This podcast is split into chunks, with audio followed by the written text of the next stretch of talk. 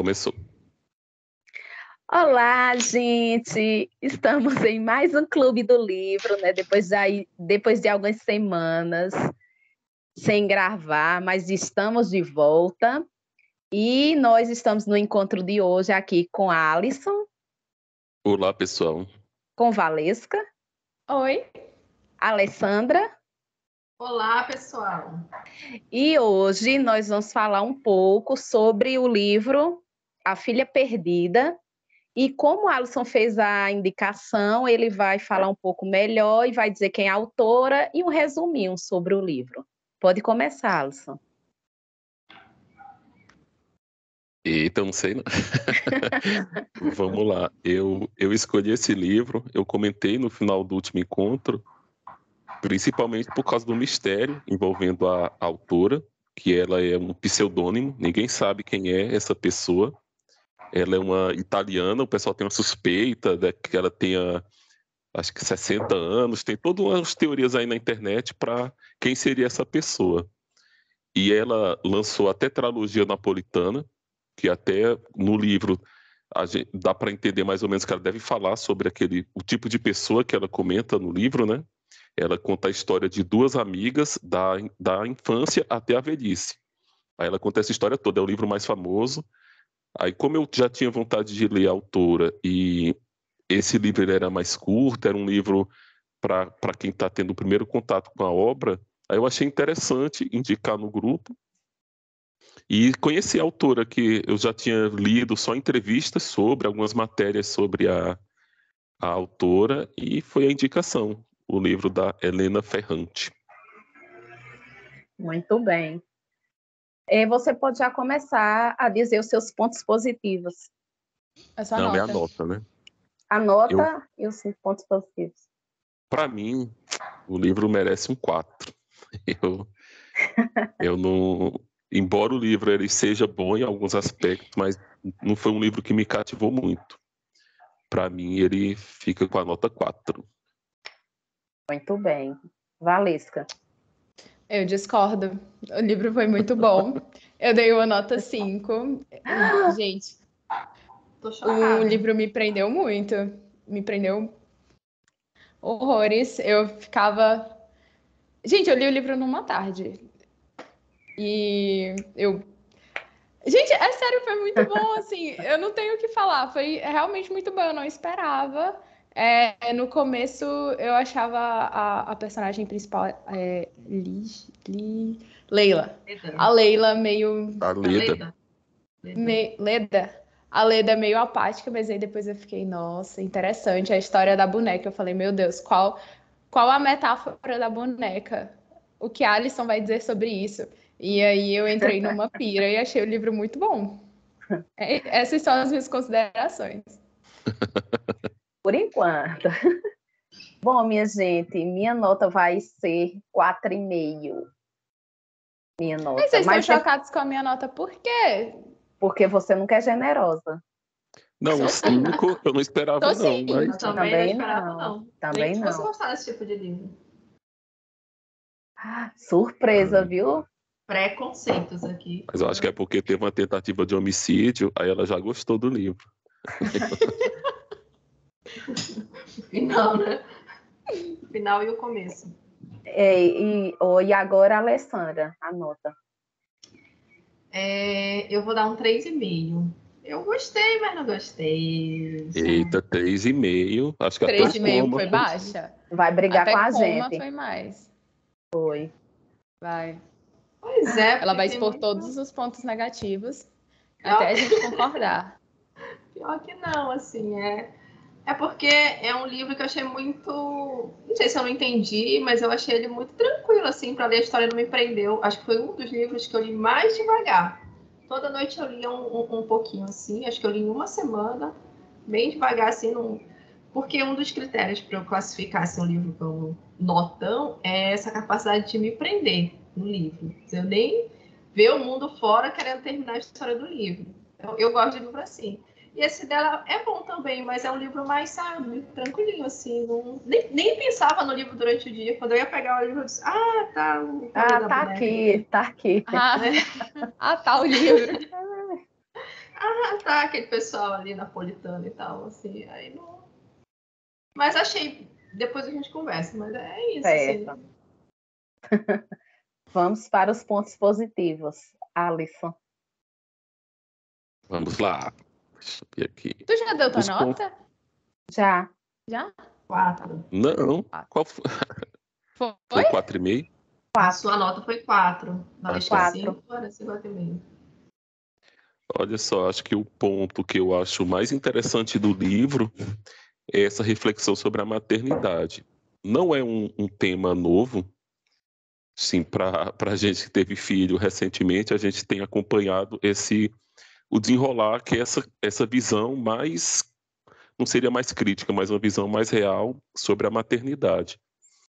É, é impactante para quem não teve contato ainda com esse tipo de reflexão ver que a maternidade ela é tão complexa e tão complicada do que o que normalmente se fala sobre maternidade que é, é, é, bem absurdo que o nosso a nossa visão de maternidade o exemplo máximo é Maria e Maria é uma deusa né se não é uma pessoa normal e se você for analisar tudo que envolve o, o, o entorno de Maria, é totalmente fora da realidade. E as mulheres é, é uma coisa que deve ser muito ruim para elas, porque você entra no, na maternidade, na criação, com esse estereótipo de que não, a mulher ela nasceu para ter filho, a mulher é uma coisa que é instintiva, ela vai conseguir fazer tudo, ela não vai sentir dificuldade, e o homem já pensa, não, o homem não tem capacidade de fazer essas coisas e deixa de lado.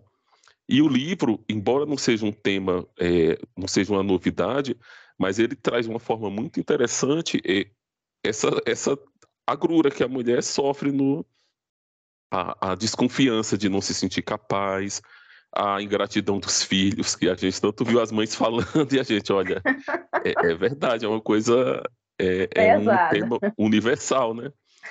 Aí, assim, eu achei nesse ponto foi um, um, uma coisa muito boa, porque eu já tinha lido alguns livros da Laura Gutman e ela fala muito sobre isso, sobre a, a dificuldade que a mãe tem, o, o, a sociedade não acolhe a mulher grávida. É, é, um absurdo. Todo mundo fala, ah, tem filho, faz isso, faz aquilo, a gravidez é sagrada. Mas a criança nasce, todo mundo, ó, te vira, você quis engravidar porque você quis. Você tem que trabalhar, você tem que fazer tudo, e você tem uma criança e dá seu jeito.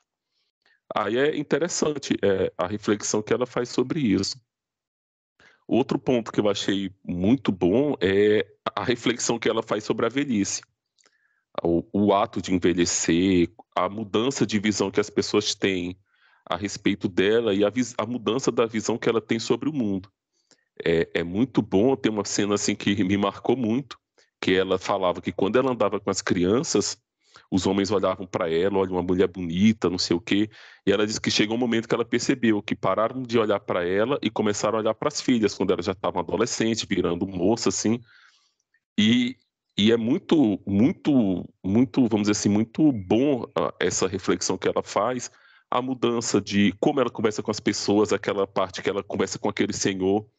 É até estranho a gente imaginar um velho paquerando outro velho, rola um clima ou não rola um clima, o, o senhor estava sendo só simpático ou não, que a gente tenha uma visão ainda de jovem com relação a esses encontros, né? Aí você pensa, ah, o cara vai conversar e já está dando em cima, vai rolar uma pegação. Ou não, podia ser só uma conversa, dois senhores conversando. E, entre outras coisas, né, quando ela fala sobre o abandono que ela sente de da vida que ela ela abriu mão de tudo. Teve um momento que ela abandonou as filhas, mas ela, a vida dela foi a maternidade. E as crianças saem de casa, vão viver a vida, tá aquela, aquele mundo novo que está acontecendo na vida dela, ela fica aí. Sim, é, é esse processo de envelhecimento, né? Que a gente, a gente nasce, é problema de alguma pessoa. Aí muda a vida, você passa a ser dono de um problema, que é ter o seu filho. E chega um momento que você não tem problema nenhum. Você fica, cara, e agora o que é que eu faço da vida? O que é que eu vou fazer? E o livro, eu achei muito boa essa reflexão dessa passagem da, da vida, né? E por último, é a reflexão existencial, que envolve tudo, né? Como é ser mãe, como é a relação de mãe e filha, essa questão da, da, do envelhecimento é um livro que ele não tem muita ação, assim, é muito o que está passando na cabeça dela, ela observando as pessoas. Eu acho que até por isso foi o motivo da minha nota não ser tão alta, e eu acho que também não prendeu muito a Alessandra, porque não tem uma ação externa, é muito. Ela olha uma coisa no. Como ela chega lá na praia, tem um salva-vidas lá, o menino, aí ela começa a olhar para ele, aí começa um monte de pensamento, de lembrança, de não sei o quê, e até a forma como o livro foi escrito, ele não é linear. No começo, vocês se perceberam, no começo ela está no carro, sofre um acidente. Aí ela lembra de tudo, quando ela foi lá para a cidade, eu não lembro se fala o nome da cidade, ou se é Nápoles, não sei. Aí ela fala todo aquele processo, aí vai lembrando das histórias, o que aconteceu quando ela encontra a Nina, a boneca, tudo. E só. É Falou isso? bastante, viu? Eu acho que pela primeira vez eu encontrei o meu gatilho. Porque. Olha eu, aí. Eu lendo o livro, não, mas depois pensando sobre ele. Gente, eu. Eu pensei muito na minha mãe, sabe? E ficava pensando, tipo. Será que ela se sentia assim quando ela fala que abandonou? É, e a gente tem uma visão tão romantizada da maternidade que quando ela fala que abandonou as filhas, eu achei que ela estava mentindo. Eu também. Eu, eu achei também. que ela estava mentindo. Eu falei, jamais ela faria isso. E aí eu olhei para mim, para minha história, para minha mãe, e aí eu falei, caramba, será que era isso? Sabe?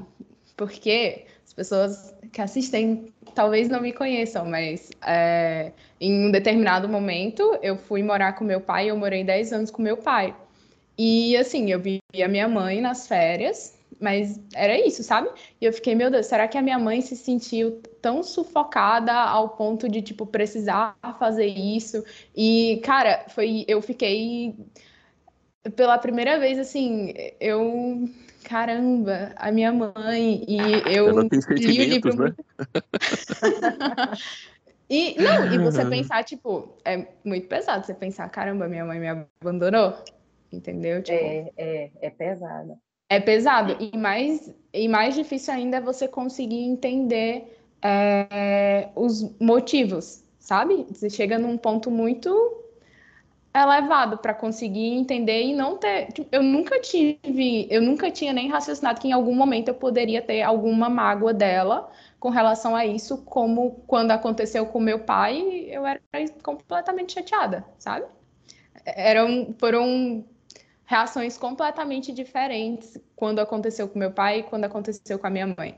Então, eu acho que eu encontrei o, o meu gatilho e eu fiquei pensando muito nisso. E talvez esse tenha sido. Não é exatamente um. Gente, não é um ponto positivo, não sei. Não, mas é. é, é. Um livro que toca o livro, quando ele toca você assim, é, eu acho isso muito legal, cara. Sim. E aí teve, em alguns momentos eu fiquei preocupada, eu fiquei, gente, será que tá sendo muito gatilho? Mas no fim das contas deu foi bem bom. rápido, né? É, Me deu gatilho com a boneca. Cara, aquele negócio da boneca, de ter um, uma massa preta dentro dela. Gente, aquilo ali foi uma metáfora para um filho. Uma explicação para aquilo ali. Ai, meu Deus, eu já fico gelada com medo do que tem por trás. E a lição falando agora e lembrando todo o livro, gente, deu vontade de chorar, porque eu lembrei, lembrei da minha mãe de novo, sabe? E é, é, é difícil. Eu prefiro ler sobre assassinato, gente. Mas é, é pesado. Mais leve. Pesado. Quando, quando eu comecei a, a, ler sobre a Laura Gutman, né, quando ela, ela fala muito dessa relação de mãe e filho. E, é, e tem umas passagens que ela fala, por exemplo, que ela, ela, ela, ela escreve alguns encontros, só que ela muda o nome da pessoa, assim, da, da terapia, né? Ah, eu atendi tal pessoa e muda o nome da pessoa, mas conta uma história que é muito pesada, assim. Quando você tem contato com a história, por exemplo, ela fala de um, de uma criança que ela falou: Como foi sua amamentação? Aí ela: Ah, minha mãe falou que eu não, eu não quis mamar. Um, uma semana eu não quis mamar, não queria pegar o peito de jeito nenhum e eu fui pro leite na, na garrafa, né, para mamadeira. Aí ela: Aí ela começa a traçar umas considerações sobre isso. Ela fala, olha, a mãe, ela, por mais que ela tenha vontade, tenha disposição, só que assim, é difícil lidar com a criança. Você cuidar uma criança, muitas vezes você não tem apoio do pai, muitas vezes você está numa, numa situação que falta dinheiro, você tem que trabalhar, tem todo um contexto que a mãe ela não pode se doar. E surgem esses discursos maternos, que é o nome do livro dela, né? Por exemplo, ah, você não quis mamar. Mas assim, não foi você que não quis mamar. Sua mãe não tinha disponibilidade. E é triste, porque a gente passa a vida toda assim, que a gente tem essa ideia que a mãe é um super-herói é. e ela o menino chorou, o menino deu um gemidinho e a mãe já sabe, não, ele tá com a dor no dedinho midinho, na unha, e não é assim. Tem dedicação, a mãe ela se doa, a mãe procura se inteirar. E é difícil, porque como ela é um ser humano, às vezes ela não quer. Teve até uma colega né? que, ela... que eu... Sim, termino, concluo. Que muitas vezes ela não quer, assim, olha, é, ela não dorme quando está amamentando, ela dói, o peito fica todo rachado, e chega um momento que ela diz, cara, não é para mim. Só que assim, a gente não aceita que a mãe, ela tem essa, vamos dizer assim, ela pensa em si. né? Tipo, é, assim. Não, ela pensa em si, assim, cara, isso não está dando para mim. E foi até uma colega que fez, a Araci e a Alessandra conhecem, uma colega que fez, e ela ficou chocada quando a terapeuta falou para ela: Olha, sua mãe não quis amamentar. Ela, é possível isso?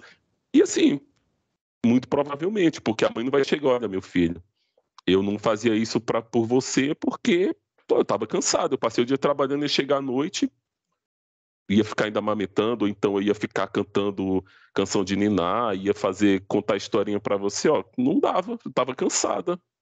E ela é melhor ou pior mãe? Não, mas assim, para a gente, assim, é um pouco impactante, porque a gente tem essa visão idealizada da mãe, né? É verdade. É bem complexo. Eu sempre pois consumi, é. eu sempre consumi muito conteúdo na internet, no YouTube principalmente, de, de pessoas que desromantizavam né, a maternidade. Uhum. Só que essa reflexão sobre o abandono, eu nunca, nunca tive, sabe? Porque elas falavam que ah, em determinados dias elas queriam só é, paz, assim, ter um descanso, que amava o filho, mas odiava ser, ser mãe, porque tem toda uma carga materna e tal. Mas essa reflexão do abandono mesmo, eu nunca tinha, assim. Eu, acho que também. Nenhuma Foi a primeira vez que eu li alguma coisa relacionada. Foi, é, é tanto que quando. E a, a romantização é tanto que, como eu disse, quando ela falou que tinha abandonado as filhas, eu não acreditei. Eu achei que ela estava mentindo só para impactar aquela mulher lá, que eu esqueci o nome. É, é bizarro, né? A Rosália. É, minha filha.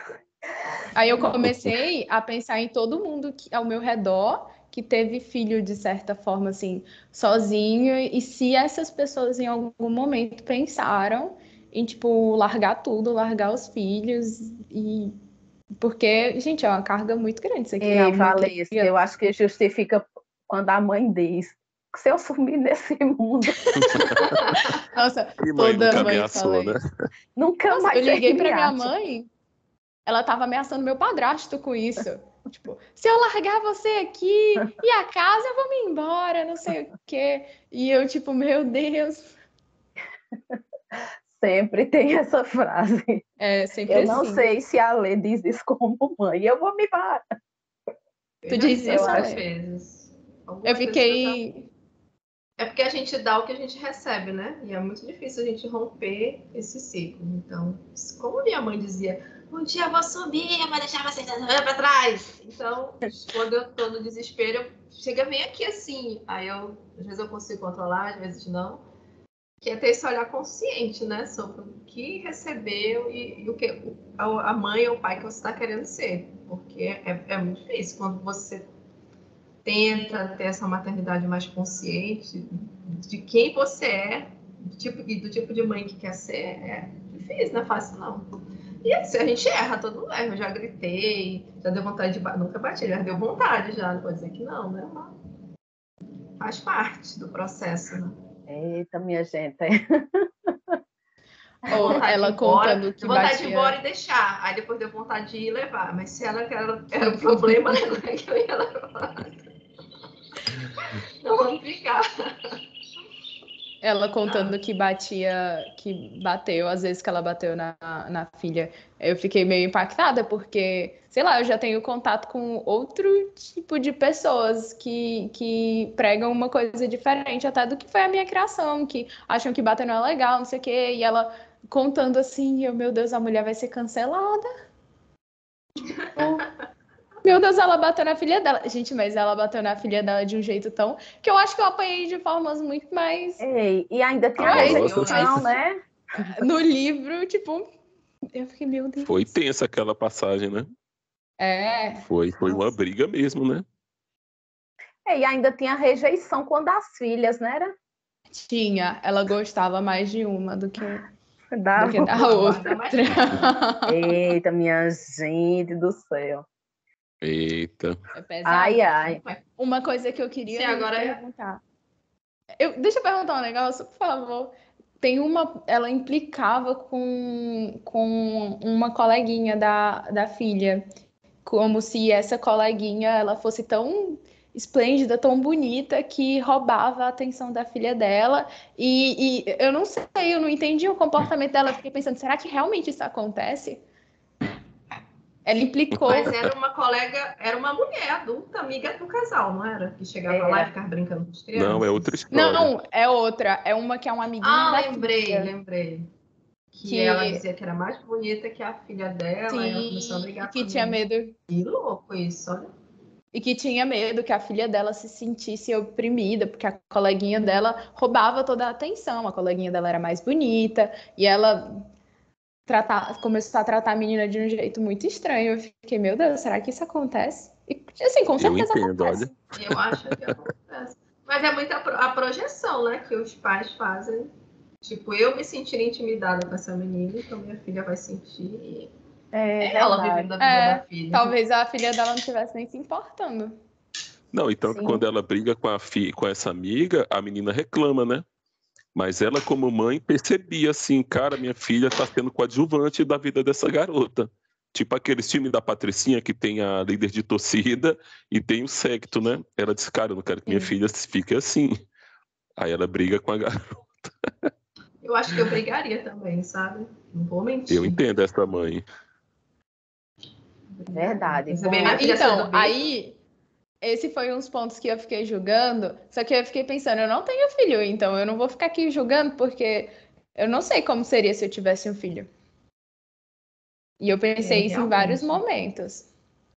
Você tendo filho e dar uma opinião é uma coisa. E você não tendo é, totalmente diferente. assim. Totalmente você diferente. Imagina. Tem como não, é diferente. Sim, sim. Agora é. É Sou nota eu. que a gente tá dando? Não, é do ponto positivo ainda, né? ponto pontos positivo. Positivo. É É, assim, né? Sou eu agora. Sim. Bom, gente, a coisa que eu mais achei impactante foi essa, essa a relação da, da mãe com as filhas, principalmente nessa questão do abandono. E como Valesca falou, assim, achei. Eu pensei, na, na verdade, eu pensei que ela ia surtar.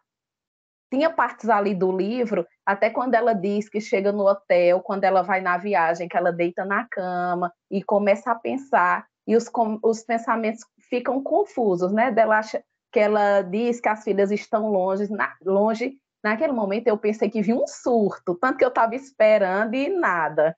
Mas só foi a confusão, a confusão de pensamentos. Então, eu achei bem interessante essa relação. E assim, eu acho dela dizer, ó, não deu. Não deu para eu continuar sendo mãe. E assim, é uma coisa tão pesada que você nem imagina. Você não imagina uma mãe dizendo, é, não, eu não quero meu filho, que romantizam tanto. A mesma coisa quando a mãe abandona, deixa numa porta, coloca num lixo. Então, acho Deixa com assim, a é, avó. deixa com a avó. Então, é o assim, é abandono mais bem. Bem, bem pesado. E assim, dela. Imagina o que passa na cabeça dela como mãe. Não.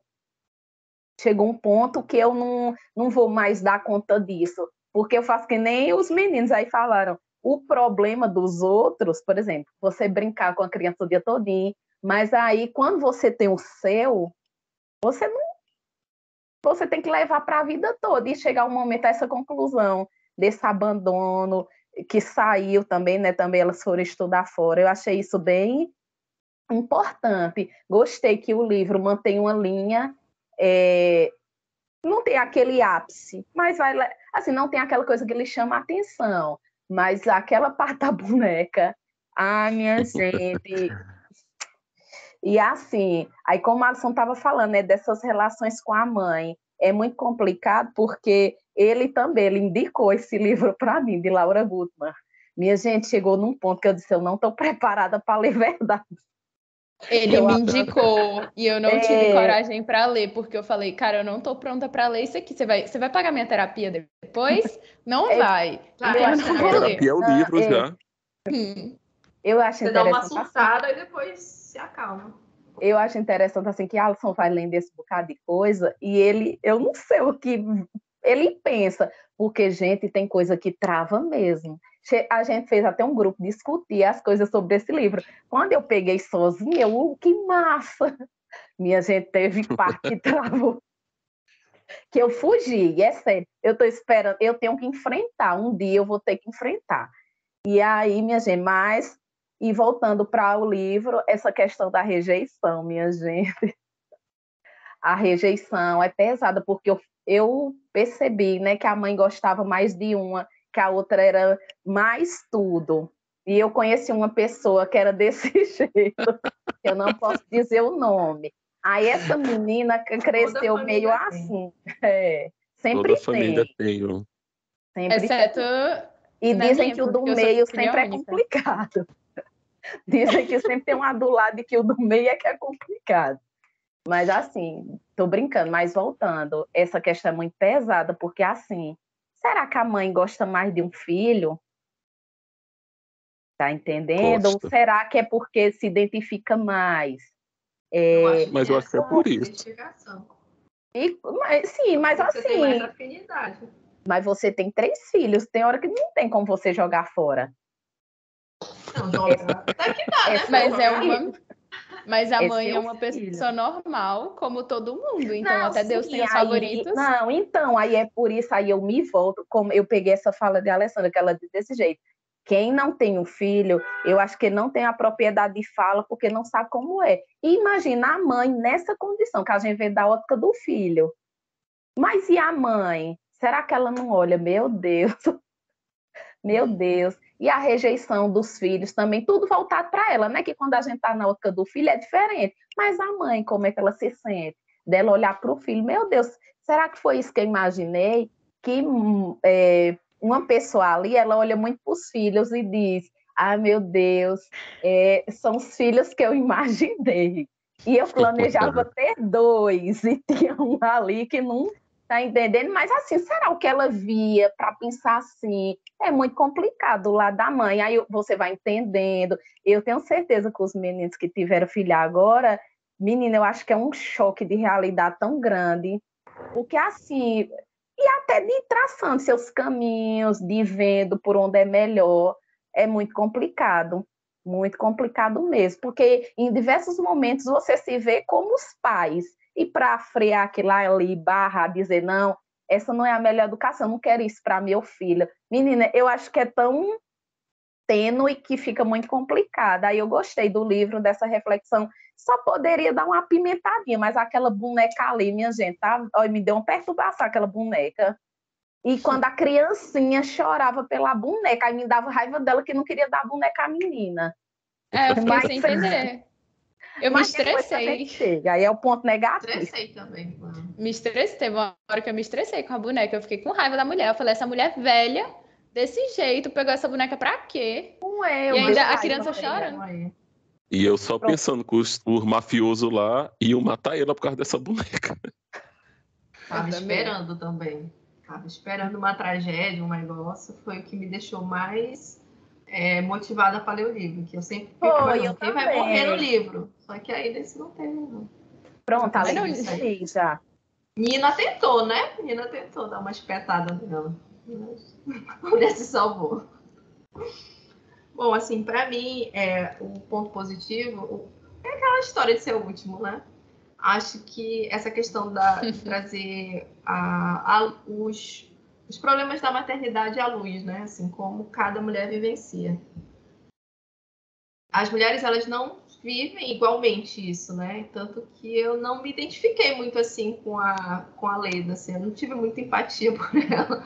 Achei que ela foi meio doida, assim, eu só tenho uma filha, não sei se eu tivesse duas, uma com a idade da outra, eu teria coragem de tipo, abandonar minhas filhas. Enfim, mas a gente tem uns surtos e uns, uns momentos de loucura mesmo. É, eu gosto de ser mãe, eu acho que eu nasci para ser mãe. Se eu soubesse que eu ia gostar tanto de ser mãe, eu teria tido filho antes e até mais filhos. O que é ruim para mim é essa sobrecarga é, é, materna, né? Que é cuidar do filho, é trabalhar, cuidar de casa e tem toda uma carga mental por trás disso. Isso realmente a gente fica meio surtada e grita com o filho e tem vontade de ir embora, tem vontade de sumir de vez em quando. E eu achei interessante o, o livro, ela trazer, né, essa, naquele momento ali que ela que é, eu gostei disso, assim, que ela estava na praia e foi um momento, estava na praia de férias, foi um momento que ela se viu só, sem a preocupação de estar de, de tá pensando nas filhas. Eu achei que aquele foi o primeiro momento que isso aconteceu. Mas talvez tenha sido o primeiro momento que aconteceu dela estar só, que a primeira vez que ela saiu, ela estava tava com o cara, né? Tava interessada no cara e na, e na carreira dela. Enfim, ela estava pensando em outras coisas para ela também, mas que não era uma, uma autorreflexão. E achei muito profundo, assim, ela tá só e, e ter medo. e ter medo de estar tá sozinha, porque é, foi como a se falou, às vezes dava, parecia que ela ia surtar, assim, que ela tava, que ela tava só, tava só numa cidade estranha, né, da, da praia, e só com os pensamentos, as filhas muito longe, e deu um certo nervosinho, assim, essa parte de e agora, assim, o que que eu sou? Que é, ela estava meio sem papel ali. Achei é, interessante que ela falou que você só você como mãe, como pai, só consegue ter uma conversa com o filho sobre você como pessoa. Acho que é depois dos 50 anos que ela falou. Acho que depois dos 60. ela falou e, isso assim, mesmo. É, isso é muito, cara, a gente é muito egoísta como filha. A gente fala com a nossa mãe, parece que ela não sente nada. E eu me vi muito nas filhas dela, assim, de ficar com raiva da minha mãe pelo que eu sou. Se, ah, eu tenho esse cabelo, é culpa sua, eu puxei de você. E a gente joga todas essas cargas para nossa mãe. E eu tô me preparando para receber isso também. Achei bem legal essa, essa visão, assim, de você, como mãe, você querendo ou não, você, você some, some por um tempo ali e sua obrigação como mãe é só satisfazer as vontades do filho na visão do filho. E o que você não consegue fazer ainda, tipo, é culpa sua. Por que, que eu sou assim? Por que, que né, a gente joga um... Além de toda a carga que já existe na maternidade, o filho ainda vai joga a parcela dele. Mas é o papel do filho, né? A gente tem que esperar que o filho faça a maternidade ser leve. É o papel do filho. Ah, eu não, não tinha visto isso ainda, sabe? E aí, Alessandra? E como você falou aí, que depois de tudo, né, quando até as filhas foram embora, ela ficou, né, perguntando quem sou eu? Porque aí eu lembrei de uma frase de manhã. Até hoje ela fica assim preocupada, porque a mãe, ela vive toda a vida em torno dos filhos e mesmo, oh, mesmo os meninos longe, aí ela fica assim, aí, oh, meus filhos, Eita, meu Deus, aí fica, aí conversa só, aí chora, meus filhos estão não sei onde. Então, o papel da mãe, minha gente, ser mãe é, é um trabalho para o resto da vida. Aí ela diz que se preocupa, se chegar tarde, se ela souber, por isso que tem hora fica na piega, se souber que está em algum lugar. E eu, meu Deus, a mãe, né? A cabeça dela, por exemplo, que se você for sair, você vai estar tá lembrando de Dani em todo canto.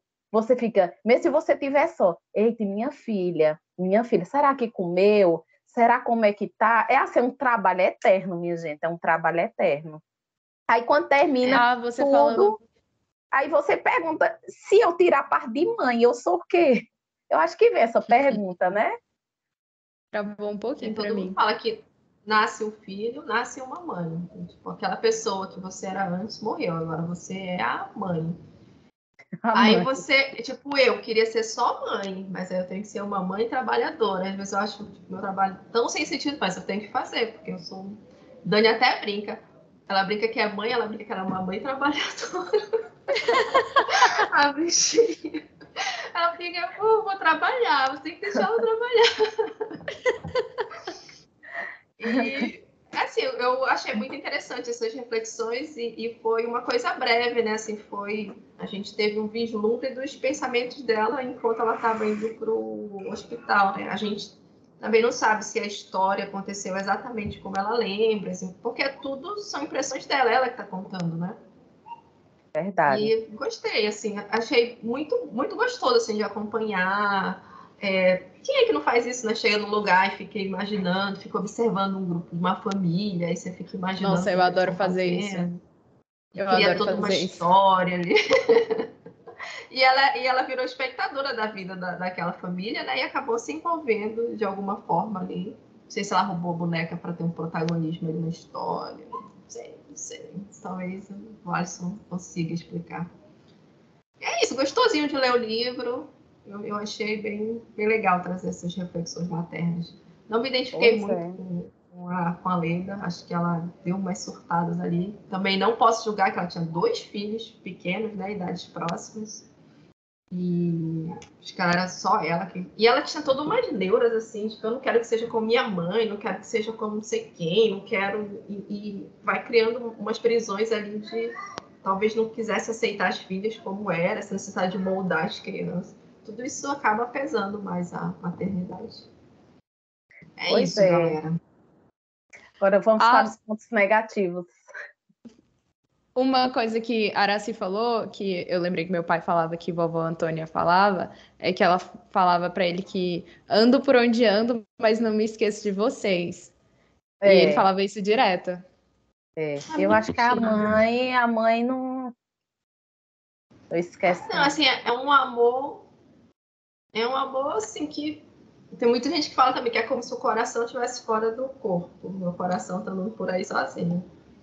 Só que também a, a, forma como a gente expressa esse amor que é complicada, né? Que é como a gente recebeu. O que, o que é esse amor? A gente tem esse sentimento de proteção.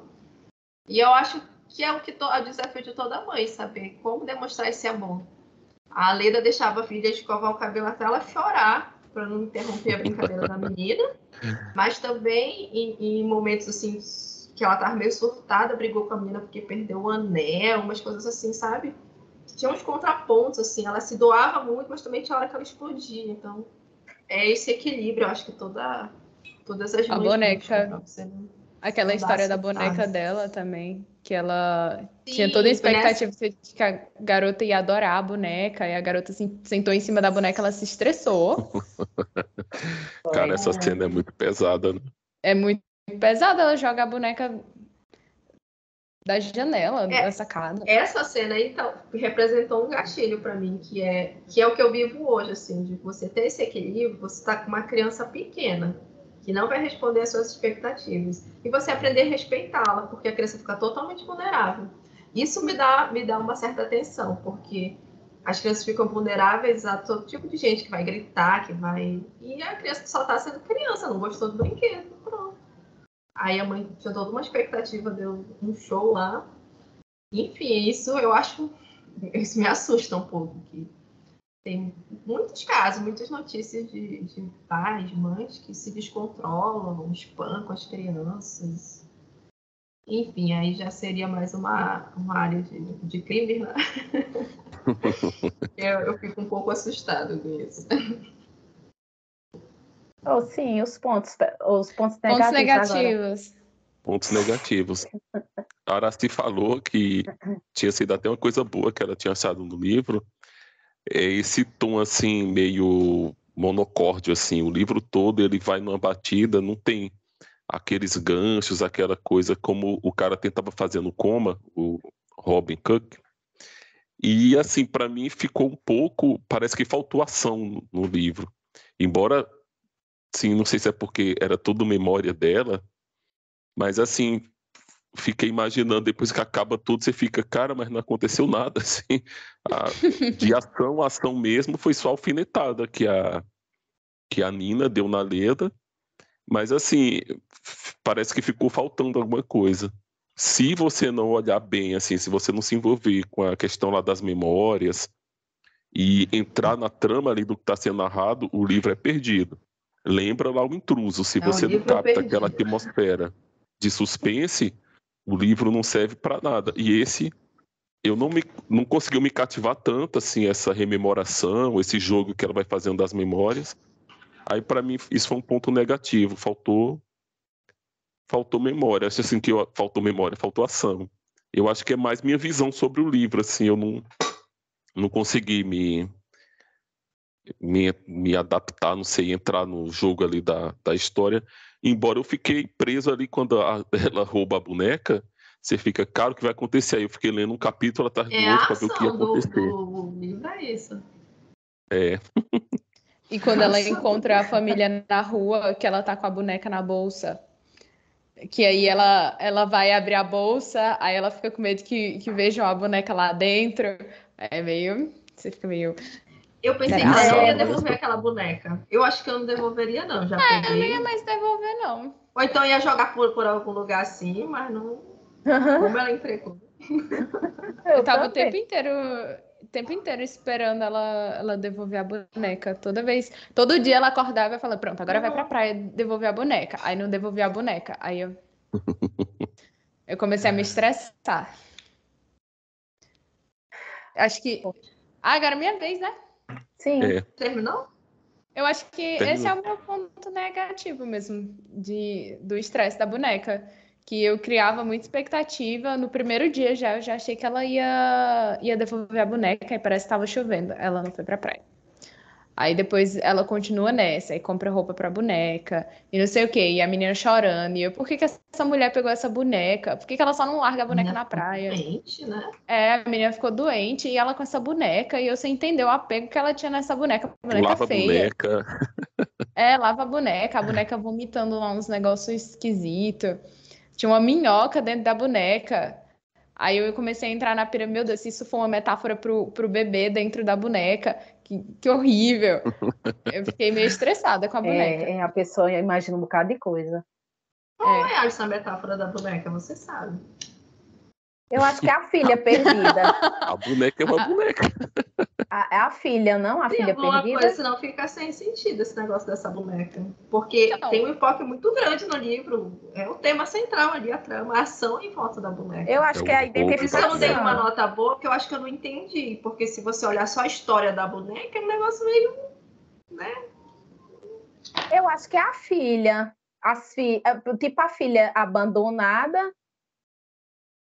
Ela E, foi e roubada. ele fez a representação na boneca, tanto que ela levou, botou na cama, aí olhou. Eu acho, não é não, Alisson? A E o Nazaré Aldo ela tá se despedindo da maternidade. É, também. É, Ou não. só é- Ou sim, é Alisson agora. O Alisson vai Não, falar. fale, fale seu ponto. Não, foi a parte da boneca Ah, mesmo, sim. principal. Eu não gostei, não, quando a criança fica chorando, a criança ficou bem irritada. Aí a- a- o E- choro e- da criança. dá E é engraçado que ela sempre descreve mal a menina, né? Ela tava catarrenta, tava com a roupa Catarrenta. suja. Sem querer Eu acho que entregar. era meio que, sabe, um recalque dela assim. Ela nem cuida direito da filha dela. Olha a menina toda feia, toda. É, Já imaginei Mas, né? isso. eu também. Foi essa parte da boneca mesmo que trouxe uma irritação. Mas também pode ser um ponto bom, né? Nem sei se eu classifico. Mas a criança chorando foi aquela cena, a criança na areia da praia chorando, chorando. Porque eu faço igual a Valesca. Eu pensei que de imediato ela já ia ligar. Ô, pessoal, encontrei a boneca, tá aqui. Vou levar o mais rápido possível para a menina não chorar. Não, ela ficou resistindo, resistindo. Passou dia, passou dia, passou dia e nada nessa boneca. Aí foi isso, Como era da boneca, Nena? Nina, Nina não, Nina, Nina é Nina. Nina. É, Nina Eu é a nem tinha vários apelidos, né? Mas acho É. que era Nena. Nena.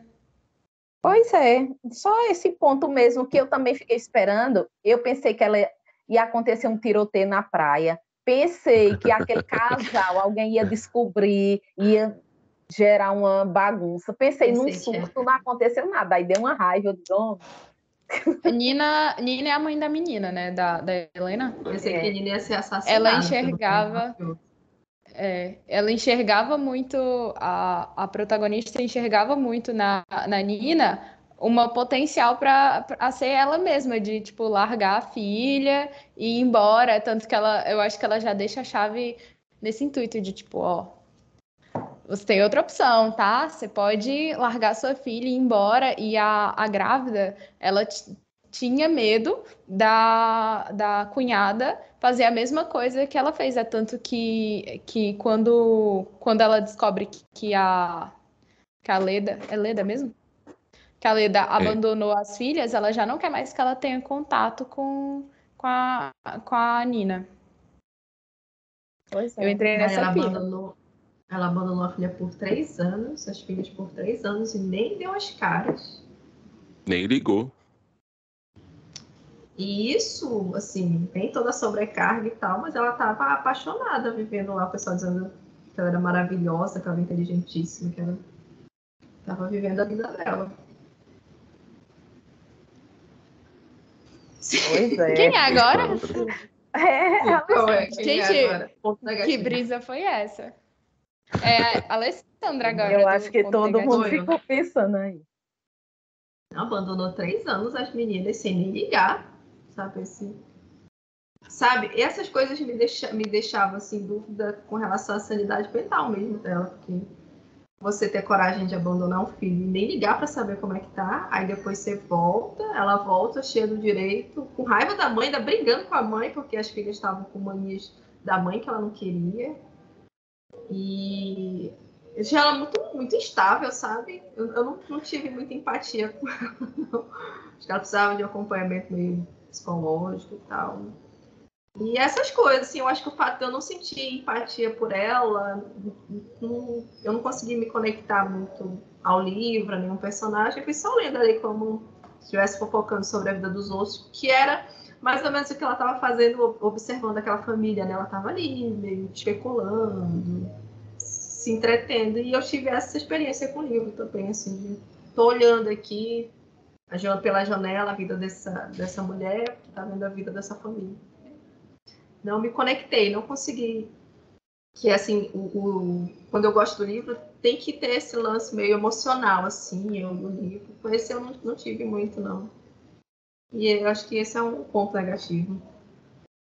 É isso. Pois eu me identifiquei com a boneca. Tô brincando. Eu não entendi nada que aquela mulher fez, cara. Assim. Tô brincando. Eu entendo você abandonar os filhos, mas, tipo, não dá nem notícia. E aí depois ela contou por que, que ela abandonou. Eu achei que. Mas tem muito isso da gente esperar muito da mãe, né? Porque, tipo, os homens fazem isso o tempo todo, né? Minha vida. Vivia viajando. O marido era viajando. professor, vivia viajando. E ele abandonou também, né? Tanto que quem ficou com as meninas foi, foi a avó materna.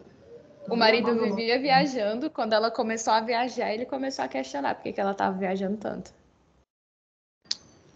A mãe de lei. Olha, era um casal que. Aí ela é porque... inventou é a... gente... o professor lá e saiu, né? Ela queria um motivo, né? Não, o cara vai pagar minha passagem. O cara vai acontecer isso. Aí foi, se jogou. Eu nem sei por que, que ela voltou. Você já que, que deu ruim pra ela voltar? Assim, ela eles estavam na casa da avó. Não lembro, não. mas não. ela disse que foi por ela mesma ainda. Tem uma passagem. Deixa eu ver se eu encontro aqui. Eu achei bem estranho que ela fala que não foi por ela também. Não foi por, pelas crianças, foi por ela. Poxa, agora é ruim achar aqui. Exato. É muito isso, assim, ela. E no final das contas, assim, foi. É, acho que faltou só esse equilíbrio, porque ela conseguiu fazer a carreira dela, né? E no final ela ia ter que viver a vida dela mesma, ela ia ter que se reencontrar, ela só antecipou um pouco as coisas e fez tudo muito drástico, né? Olha aqui, ó. Eu não sei quem é que pergunta, acho que foi a Nina perguntou para ela. Então, você voltou por amor às suas filhas? Não, voltei pelo mesmo motivo que me fez ir embora, por amor a mim mesma. Seu rosto se fechou novamente. O que isso quer dizer? Que me senti mais inútil e desesperada sem elas do que com elas. Eu acho que na aquela coisa que ela ficou famosa, o professor citou o artigo dela, o cara teve um romance com ela, acho que tudo acabou, ela ficou, cara, o que é que eu tô fazendo aqui? Ela voltou para casa. É porque o, o, filho ele dá um, um, norte na nossa vida, assim, de tipo, você esquece tudo e foca ali no filho.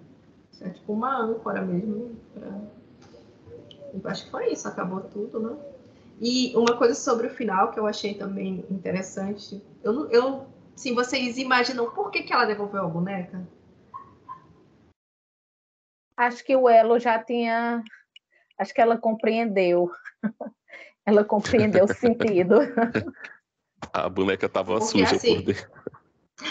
Ela já tinha A Nina foi lá, tipo, para se aconselhar, porque a Nina estava tendo caso com o cara, né? Queria um apartamento emprestado. E meio que foi pedir conselho, assim, foi pelo menos é o que eu lembro, né? De se ela fosse embora, se ela deixasse o cara e tal.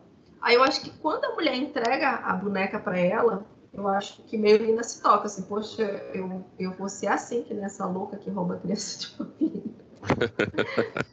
eu não sei, fiquei com essa ideia, assim, de meio que Nina cai na real e eu acho, né? Foi o que eu esperei. Porque eu não entendi, gente. Eu não, não entendi. Por que, que ela devolveu a boneca assim, na cara dura?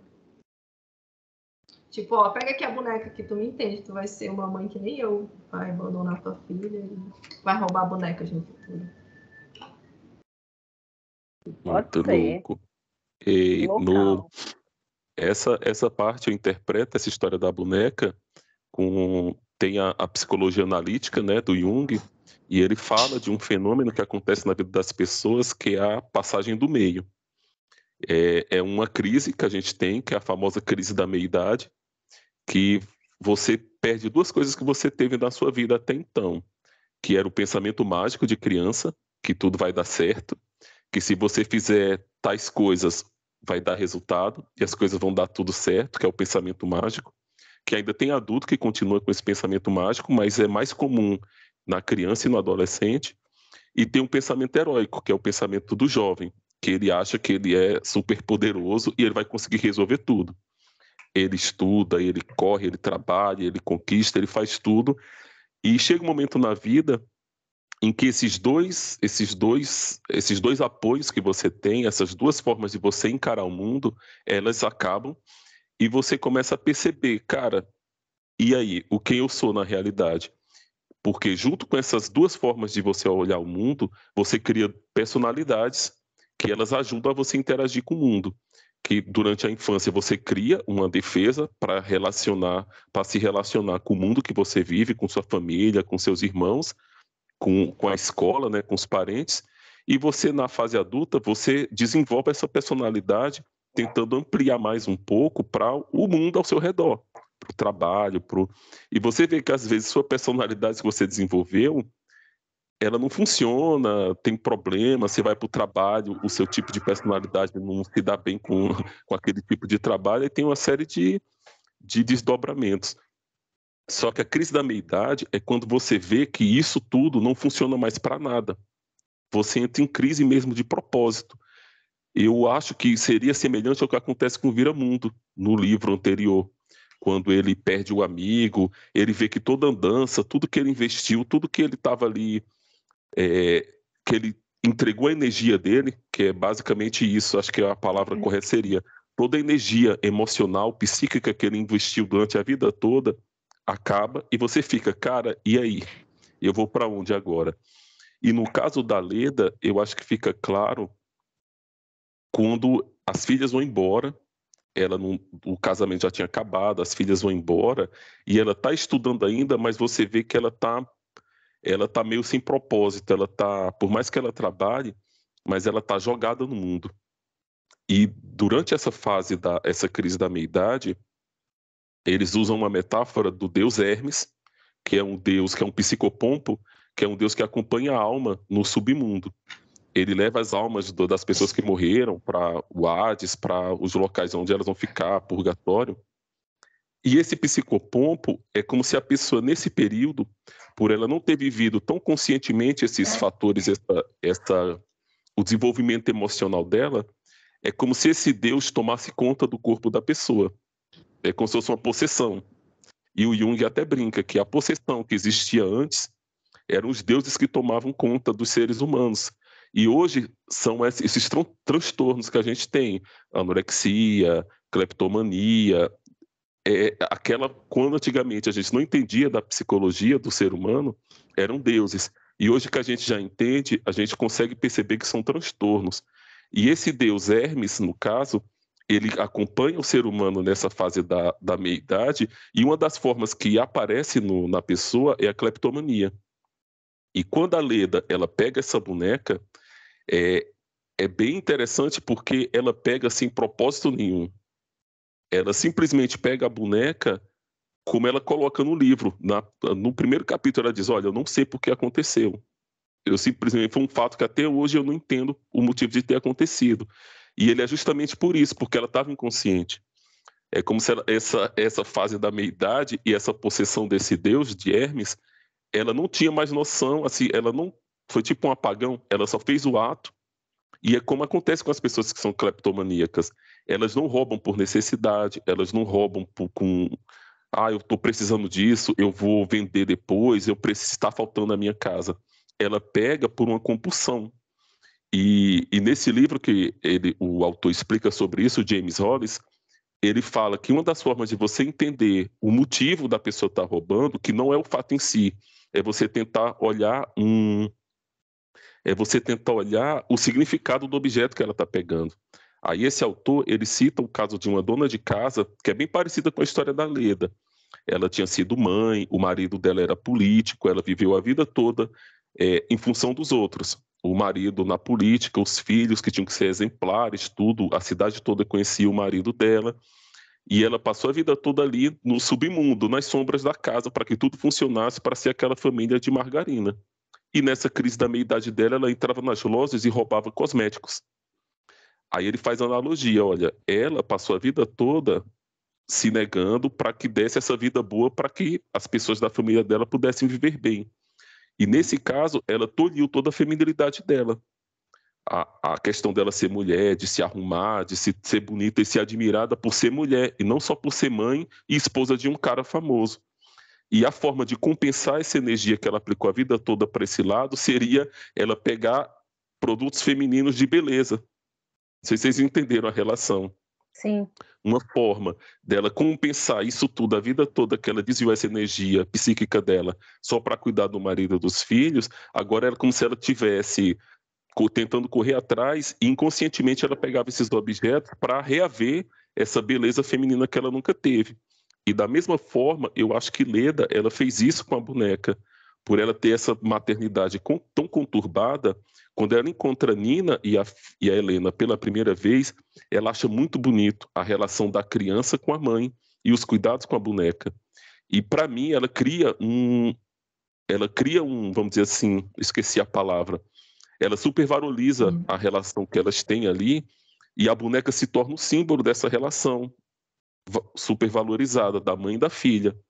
E eu acho que ela fica de alguma forma ela tenta reaver esse, esse investimento que ela fez na vida toda, só que ela teve uma, uma, maternidade super conturbada, fugiu de casa, e é como se ela, inconscientemente, ela pegou a boneca e disse, não, eu vou pegar isso para mim. Tanto que eu acho que a magia se rompe quando ela encontra com a Nina, e a Nina está falando, olha, eu, eu quero seu apartamento para ter um caso. Aí eu acho que ela percebe, olha, não, não, tem sentido. A boneca não tem um símbolo que eu queria que ela tivesse. Na é verdade, a boneca era mais um símbolo para a menina, que a menina realmente gostava da boneca, a, a Nina, mas para. Não, a Helena. E a Nina, sim, ela estava tentando fugir. Tanto que uma das características dessa cleptomania é que o objeto de, que é produto de um roubo, ele não tem valor nenhum para a pessoa. Ela pode entrar na loja com toda a dificuldade, pega ali uma, um batom. Ela pode sair da loja e jogar no lixo. E acontece a mesma coisa com ela, não tem valor nenhum a boneca para ela. ela não tem apego nenhuma boneca. Quando chega um momento, ah, não quero mais, ela devolve na cara dura. Aí a, a Nina, tanto que eu acho que o susto da Nina é isso, disse, cara, você estava com a boneca esse tempo todo, e por que você não devolveu?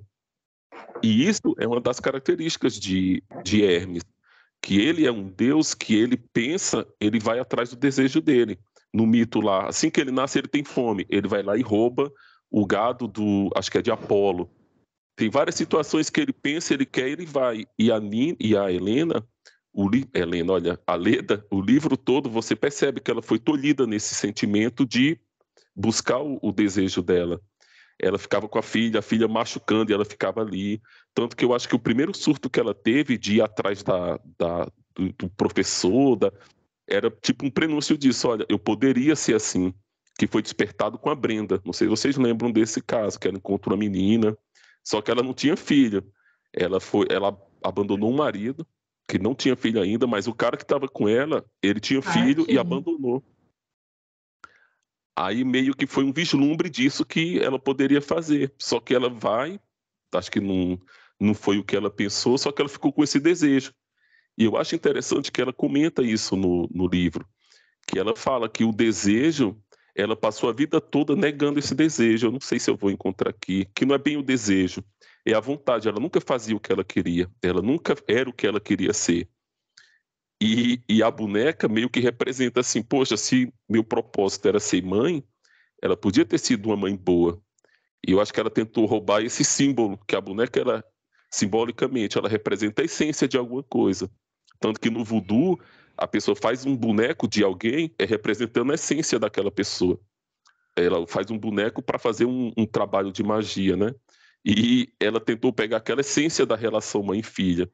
E quando ela entra mais no contato com a família, ela começa a ver, olha, eu estava supervalorizando, não existia aquilo que eu imaginava que, que tinha ali de relação, e ela na inocência, ó, tá aqui a boneca. Aí a Nina, tá beleza, dá uma alfinetada nela. Aí eu interpreto assim o, a boneca o...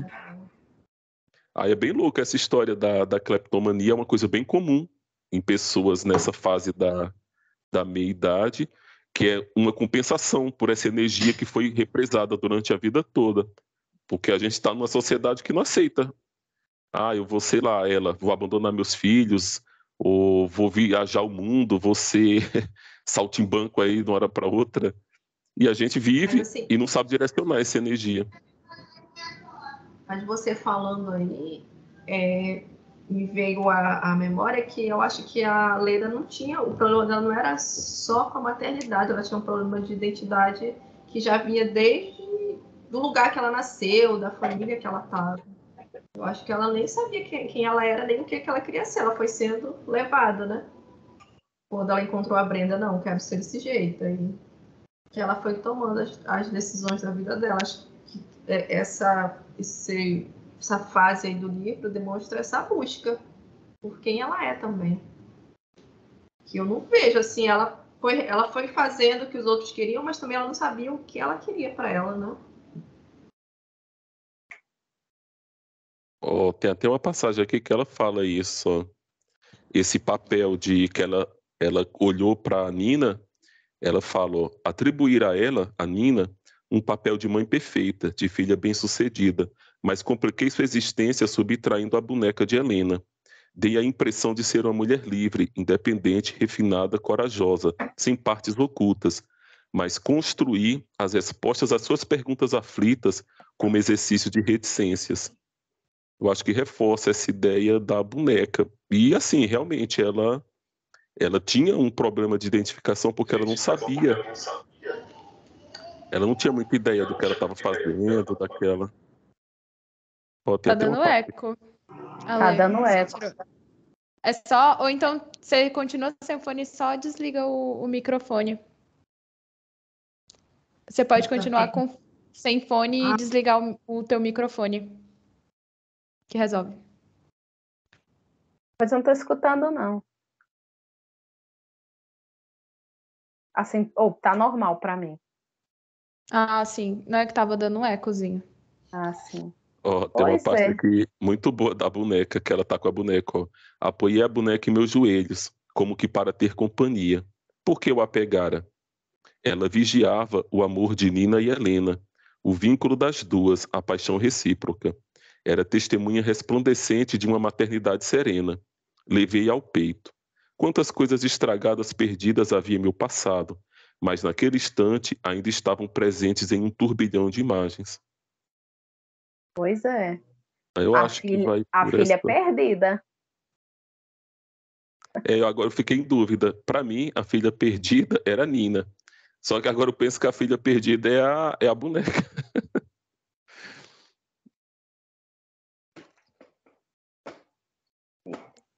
Pode Fiquei ser. sem saber.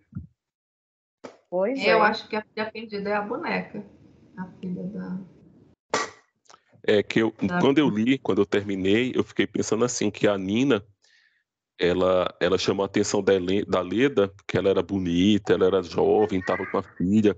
Ela meio e quando ela se aproximou, pedindo conselho, fazendo, tentando perguntar, que achava ela chique, era interessante, era tudo que as filhas dela não, não consideram, né?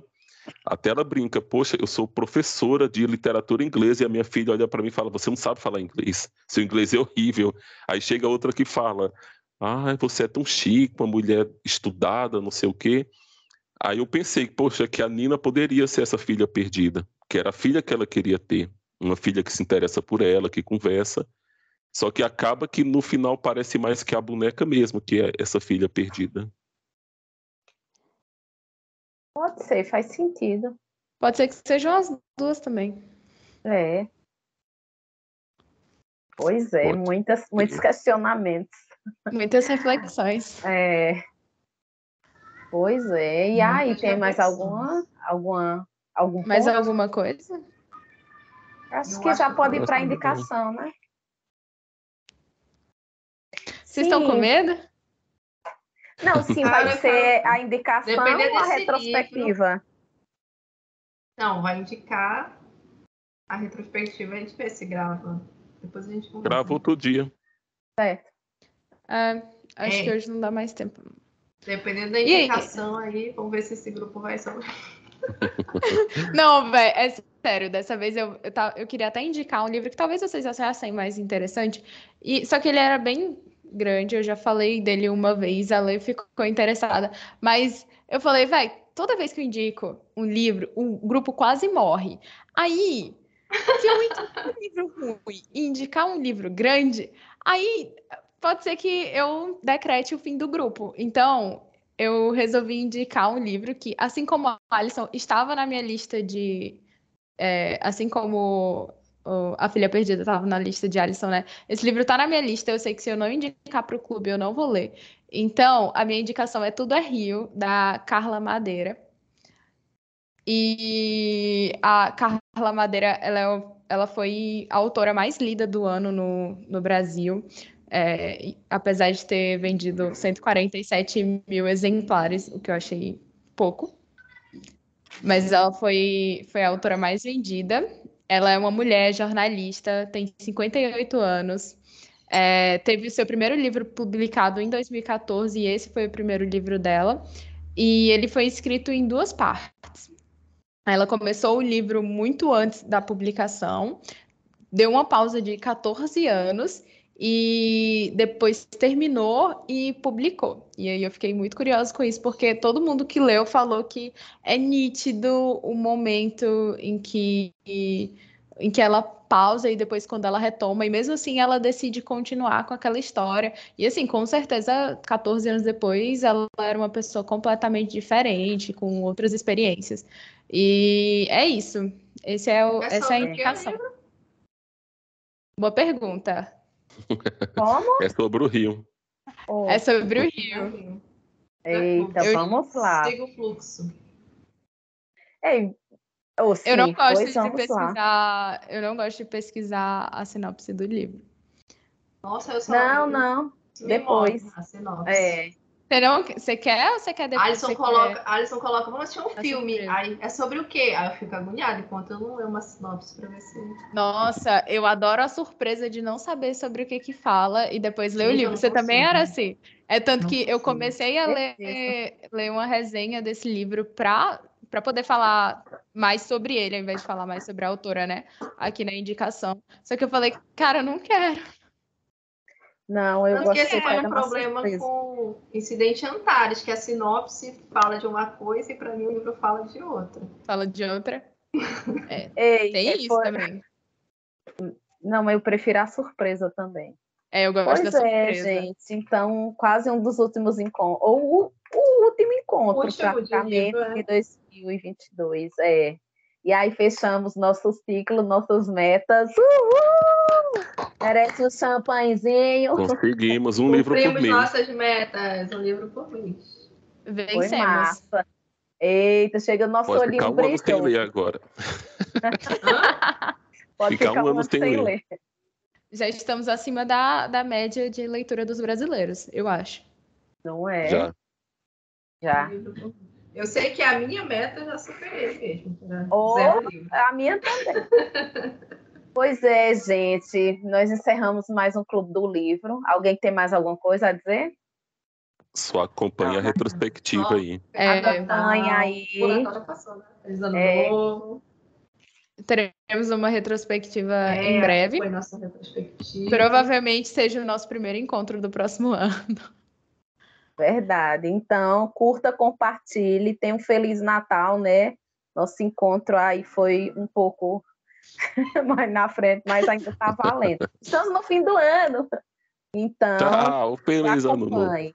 Feliz ano novo e até Beijos. mais, gente! Até!